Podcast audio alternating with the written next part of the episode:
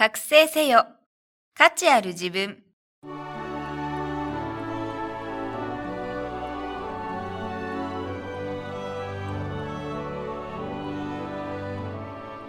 ポッドキャスト覚醒せよ。価値ある自分は、インターネットを活用することで、自宅にいながら経済的に自立し、自分らしく生きる方法をお伝えする番組です。自分の中に眠る無限の可能性を引き出し、夢や目標への第一歩を踏み出すために、シビスはなりたい自分になるお手伝いをします。この番組は、豊かな暮らしにつながるスキルだけを効率よく学べるオンラインスクール、シビスがお送りいたします。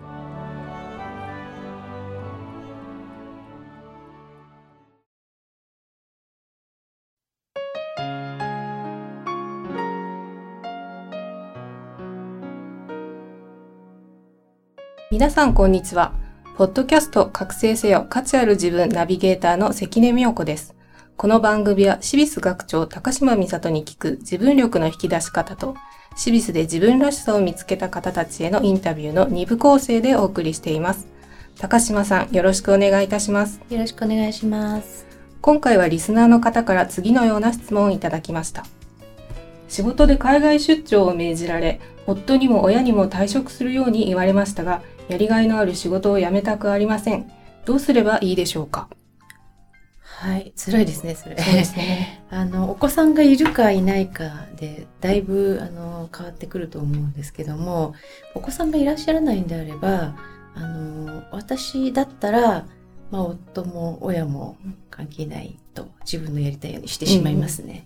うん、あの、やっぱりそこで、あの、誰かに何か言われたから諦めるってなると、ゆくゆく将来的にああの時ああだったらよかったのにってずっと後悔すると思うんですよ。そで、ね、それがあの自分の意思で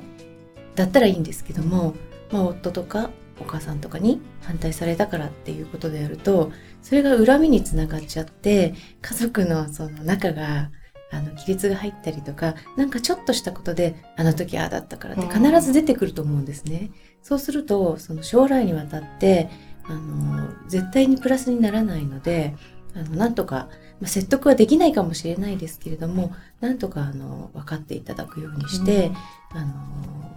した方がいいと思うんですよ、うん、ただお子さんがいるとなるとまたちょっと微妙じゃないですか。で、ね、その時にあの何を一番優先しなきゃいけないかっていうとお子さんの将来だと思うんですね。うん、で海外出張ということはお子さんを一緒に連れていけばそこであの帰国子女になれる可能性があるわけじゃないですか。そう、ね。うん、すると今の時代に英語が喋れるっていうのはもうだんだんスタンダードに当たり前になってきますので、はい、あのなかなか日本にいたら喋れないけれども海外出張で、えー、何年か子供のうちに海外で過ごさせるっていうのがすごいプラスになると思うので、うん、その辺であのまあ説得する要素があるかなと思うんですよ。うん、すね、ただご本人がねあのご自分が子供を海外で育てたいと思ってない場合は、うん、あのやっぱり自分が諦めるしかないと思うんですね。すね子供をどう育てたいかっていうのがまず、うん、あの一番だと思うんですよ。でそこを、まあ、ご主人とあのよく相談されて子供を日本で育てるのと海外出張で海外で何年か育てるっていうのとどっちが子供のためにいいのかまたあの子供の意思とかもあると思うんですけど、ね、ちっちゃい場合はあの聞いてもわからないじゃないですか。ですから言ってしまえばあの楽しいかもしれないし、うん、もう英語ペラペラになって本当に良かったって後であの感謝してくれるかもしれないし、うん、あのそういうことをあの考えた上でですねあのご主人ともう一回相談されてあのそれでもいやダメだっていうことであればやっぱ最後は自分がどうしたいかだと思うんですね。すね。はいで、えっとまあ、家族のためにとか子供のためにとかっていうふうに自分を犠牲にするっていう考えが一番良くないので、うん、あの犠牲にしたっていうのが一つでも一回でもあると必ずあのなんか先にあった時にあのうまくいかなくなってしまうので、うん、あのそれを断念するとしても自分の意思で断念したって思えるまでとことん考えていただいて、ですね。まあ、でもやめたくないって今思っているのであれば、できるだけそれをやめないで済むような方向に、あの、いろいろ手を回してですね、あのまあ、一人では説得できないんであれば、親戚とか友達とかをあの連れてきてあのちょっと話してもらうとかっていうのもありだと思うんですね。なんとか自分のやりたいようにやっていただきたいかなと思いますね。はいそうですね。あの、こういうトラブルがあるとどうしても自分ができないこととか諦めざるを得ないということにフォーカスしてしまいますが、よく冷静になって考えてみると、いろいろ高島さんがおっしゃったような手段っていうのは考えつくものですよね。そうですよね。うん、だから、あの、もう、あの、なんか被害者みたいな気持ちになっちゃうと一番良くないんですよ。うん、だから、あの、これなんか戦略だと、あの、これをうまくいかせるためにもう仕事だと思って、うん、うまくいかせるために、まあ、取引先をなんとか自分のペースに巻き込むためにどうしたらいいかみたいな風に冷静に考えていただくといろいろアイデアって出てくると思います。はい、はい、ありがとうございました。続いては、シビスで自分らしさを見つけた方へのインタビューをお送りします。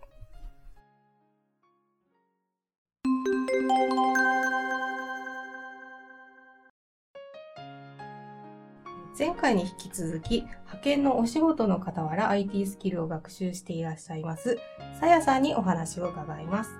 今回はあのライフスタイルや今一番興味があることなどについてお話しいただければと思います。えっ、と、ま、あの、さやさんはご家庭があってお仕事にも行かれてということで非常に多忙な毎日を過ごしていらっしゃるかと思うんですが、一日の流れを簡単に教えていただくことはできますか？はい。えっと、派遣の仕事のない時は、まず、えー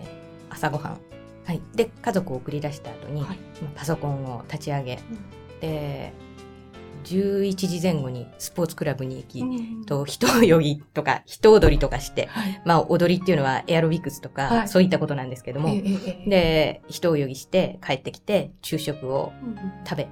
うん、で大体それで2時ぐらいになるのででその後また子供たちが帰ってくるまでは基本的にパソコンに向かってます。なるほど。あの人泳ぎ人踊りっていうのがすごく気になるんですけど。人泳ぎはまあ水泳で そうですねはい。踊りっていうのはどんな踊りをなさってるんですか？えっとまあジャズダンスですとかあと最近はリトモスというえっとプログラムがありまして、はい、で1時間の間にジャズからまあラテンからいろいろなダンスを、まあ、曲に合わせてするんですね。それ3ヶ月くらいの間で、まあ、一パターンっていう感じで、全く同じような踊りを繰り返すんですけれども、うん、でもまあ、いわゆる、いろいろな形のダンスが広く楽しめるっていう感じで、すごい人気のあるクラスなんです。もうすごい楽しくて楽しくて。結構運動量なんかもかなりある感じのプログラムでは。そうですね、うん、汗結構かきます。さやさんすごく華奢に見えるんですけどすごくアクティブでいらっしゃるんですね。えもうすっごいですよ。筋肉とかこのもう結構ムキムキみたいな。はい。足とかふくらはぎとか見たらちょっと多分びっくりされちゃうはい。なるほど。体を動かすのがすごく好きでいらっしゃるんですね。そうですね。はい。なるほど。こういうことというと、やはりあの体調とかもすごく大事になってくると思うんですが、体調管理なんていうのも割とできている感じですか、今のところ。あ、そうですね。うん、あの、特にシビスに入ってから、やっぱりもうレッスン何々って決まってて、カリキュラムもあるので、もうこれに合わせて、いつまでにこれをやろうっていう感じに、自分の中でもう決めてしまうと、うん、あそこに向かって一直線って感じで、はい、もう体調管理ももうそれが基準になってきっちりできるようになったかなっていう感じです。やはりあの一度決めてしまえば割とそこに乗ってしまうとそういったローテーションっていうのはできるものなんですね生活の。あそうですね。でもやっぱり、うん、あのシビスのこう次から次に出てくるその面白いワクワクするような教材じゃなければ、ちょっと面倒くさがりの私にはできたかどうかっていうのはわからないですね。なるほど。生活のあの、まあ、流れを作るのにもシビスが一役買っているっていうことですね。あ、そうですね。はい。単なるあのパソコンスキルの習熟だけにとどまらないっていうのがすごいですね。あ、い言われてみれば、そう、そう、そうですね。はい。土台になってるわけですからね。はいこれからのさやさんの夢、やってみたいことっていうのを教えていただければと思うんですが、えっ、ー、と、興味があることってありますか？今。あ今興味のあること。そうですね。えっと、私実はスキューバをやってて、うん、で、ある程度仕事で成功するまでは、スキューバはちょっと封印しておこうなんて思ったんですね。うんはい、派遣の仕事を全然やらずに、自分で独立して IT スキルを生かしてきっちり仕事ができるようになるまでである程度のところに行くまではスキューバは封印なんて思ってたんですけど、ちょっとなんか視点が変わったというかこの蓋みたいなものを外してもいいかなって、はい、うんなんかちょっと最近思えるようになりました。やっぱ海とかってすごく好きでいらっしゃるんですね。あ好きですね、うん。はい大好きです。あの海外でも潜りに行ったりとかするんですか？あそんな何回もではないですけどはい。ででもチャンスがあればはい。ああどのあたりっていうのがおすすめのスポットとかありますか？あでもだやっぱダイバーはパラオだとあ思いますあね。へえパラオモルディブ。ああ素晴らしいですよね。私も写真でしか見たことないですけど、いつかはみたいなところですけれどね。多分そういうのあのダイビングっていうと魚を見たりそういうことが楽しみなんですか？魚も楽しいもちろん魚楽しいんですけども、うんうんうんまあ他にも海中生物ってウミウシとか、はいもう本当に限りなくいるんですよ。それだと浮遊感その中性浮力の感覚うんうんそれももうすごい楽しいです。あとやっぱりいろいろなあのまだ出会ってないダイバー仲間と出会えるっていうのもすごい楽しいです。これもやはり日本全国のダイバー仲間がそのスポットで出会うっていうことなんでしょうか？そうですね。でも、あの、今はちょっと IT スキルの習得の方で、うん。ちょっとダイビングがおろそかになってるんですけども、やっぱりそのダイビング夢中になってた頃っていうのは、本当にあそこのスポットがいいとかっていうと、こう集結してくるような人間って、やっぱりその、本当にダイビングが好きな人たちばっかりなんですよ。はい。だから、あの時あそこでもしかして会わなかったっていうような人に、ポツンとした島で会ったりとかするんですね。とか、あ、そういえば、あの時一緒に新聞に出たよねとかって、新しくこう、スポットがオープンしたりすると、まあ記者の方とか来て新聞とか、新聞、新聞とか掲載されたりすることもあるので、でも、そういうようなところで、また全然違うところであったりとか、うんまあそういうことはありますよね。人間関係もすごい広がりますよね。ああなるほど、はい。そうですよね。共通の趣味でまたダイビングっていうのもかなりディープな経験なんですけどね。そうでちょっとまあ、はい。うん大げさですけど命もちょっとか あ、でもそれは本当にそうですね。楽しいだけではないので、やっぱり。ね。はい。い世界、まあ、単純に息吸えないわけですからね、はい、それはもうでもそうですね。えーそういう経験を一緒にしている仲間というとまた違った絆が生まれる感じですよね。あ確かにおっしゃる通りです。であのこの、まあ、さっきお話あったようにあの独立してちゃんと仕事をしてからスキューバをっていう風にして一時期封印しようかと思ったっていうことがあったんですけどあの以前はそうやって独立して自分が仕事ができるっていう風なあ思いっていうのはあまりこう強くなかったっていう風なことがあったそうなんですが。あそうですね。なんかうん、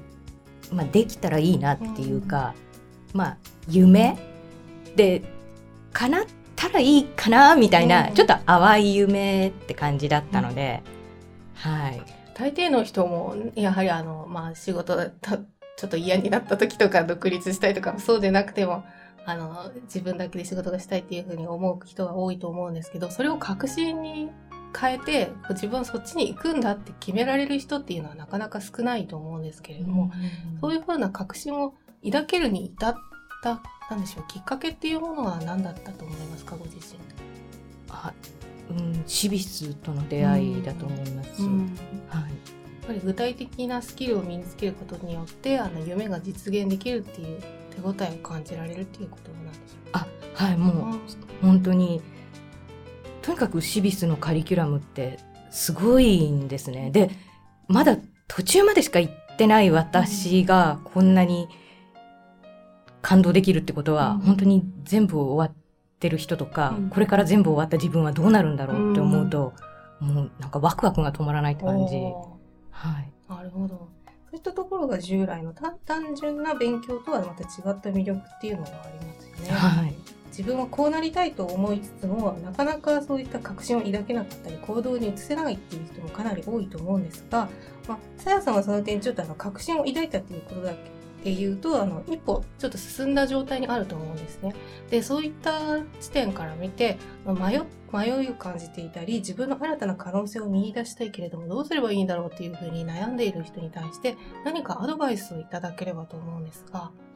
まずは自分を知ることだと思います。うん自分がどんなことが好きで、どんなことに誇りを持てて、どんなことをやっていきたいか。で具体的に目標を決めることだと思いますね。は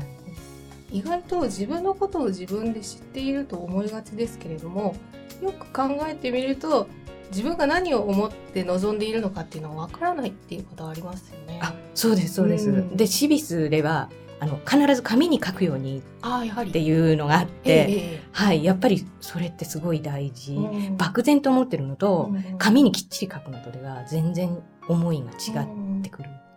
最初そういった紙に書くことって言われた時にスラスラ書けましたか？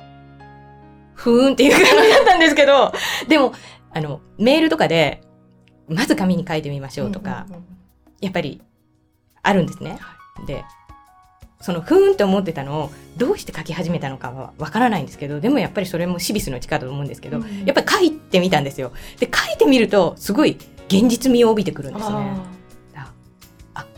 このためにはやっぱり頑張ろうっていう。はい。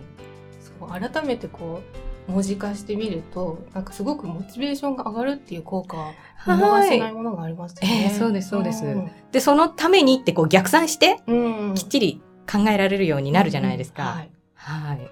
ほどそういった、まあ、アドバイスっていうのももらえる。そして、そのアドバイスをきっかけに自分の夢をはっきりとさせて、邁進していくっていう行動ができるようになったということですね。あはい。はい。シビスの教材に出会って、この走り出したワクワク感みたいなの、うんうんその延長線上にあるああ、そのワクワクの気持ちを、まあ、信じてやってきてるっていう、そうですね。うんもうでも、とにかくすごいんですよ。はなるほど。でもそういったワクワクした気持ちをかき立てるっていう機会っていうのはなかなかないですし、それをこう逃がさずに追っていくっていうことも大切なことですね。い。そうですね。もう、うん学生時代は、ね、試験一つうん何か受かったとか受かってないとか何点取れたとかってあると思うんですけど、やっぱりなかなか社会人になるとそういうこともなく、うんまあ派遣の仕事でもある程度、まあ、こういう形かなっていうものであって、まあ、できて当たり前で、まあ、できないことってないような仕事しか自分で受けないっていうのも多分あると思うんですけども、うんはでもその枠の中でっていうことがどうしてももう決まっちゃってるっていうか、でその中でワクワクって出会える機会って本当にないんですよね。そうですね。そういった貴重な機会を逃さずに、えーと進んでいくっていうことも学んだっていうことが言えるかと思いますね。はい、はい。はい。えーでは、さやさん、ありがとうございました。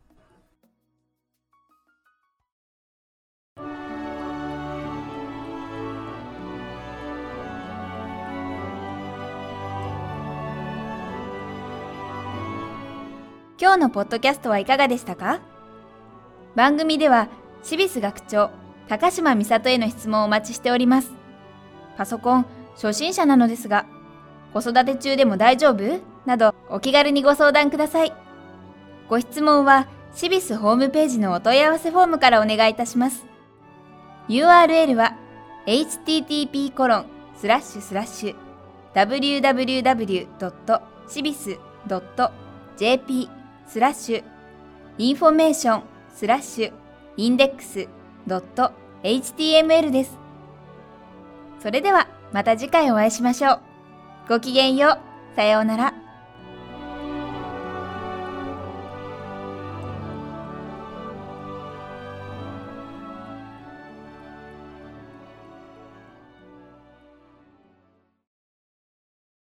この番組は豊かな暮らしにつながるスキルだけを効率よく学べるオンラインスクールシビスがお送りいたしました。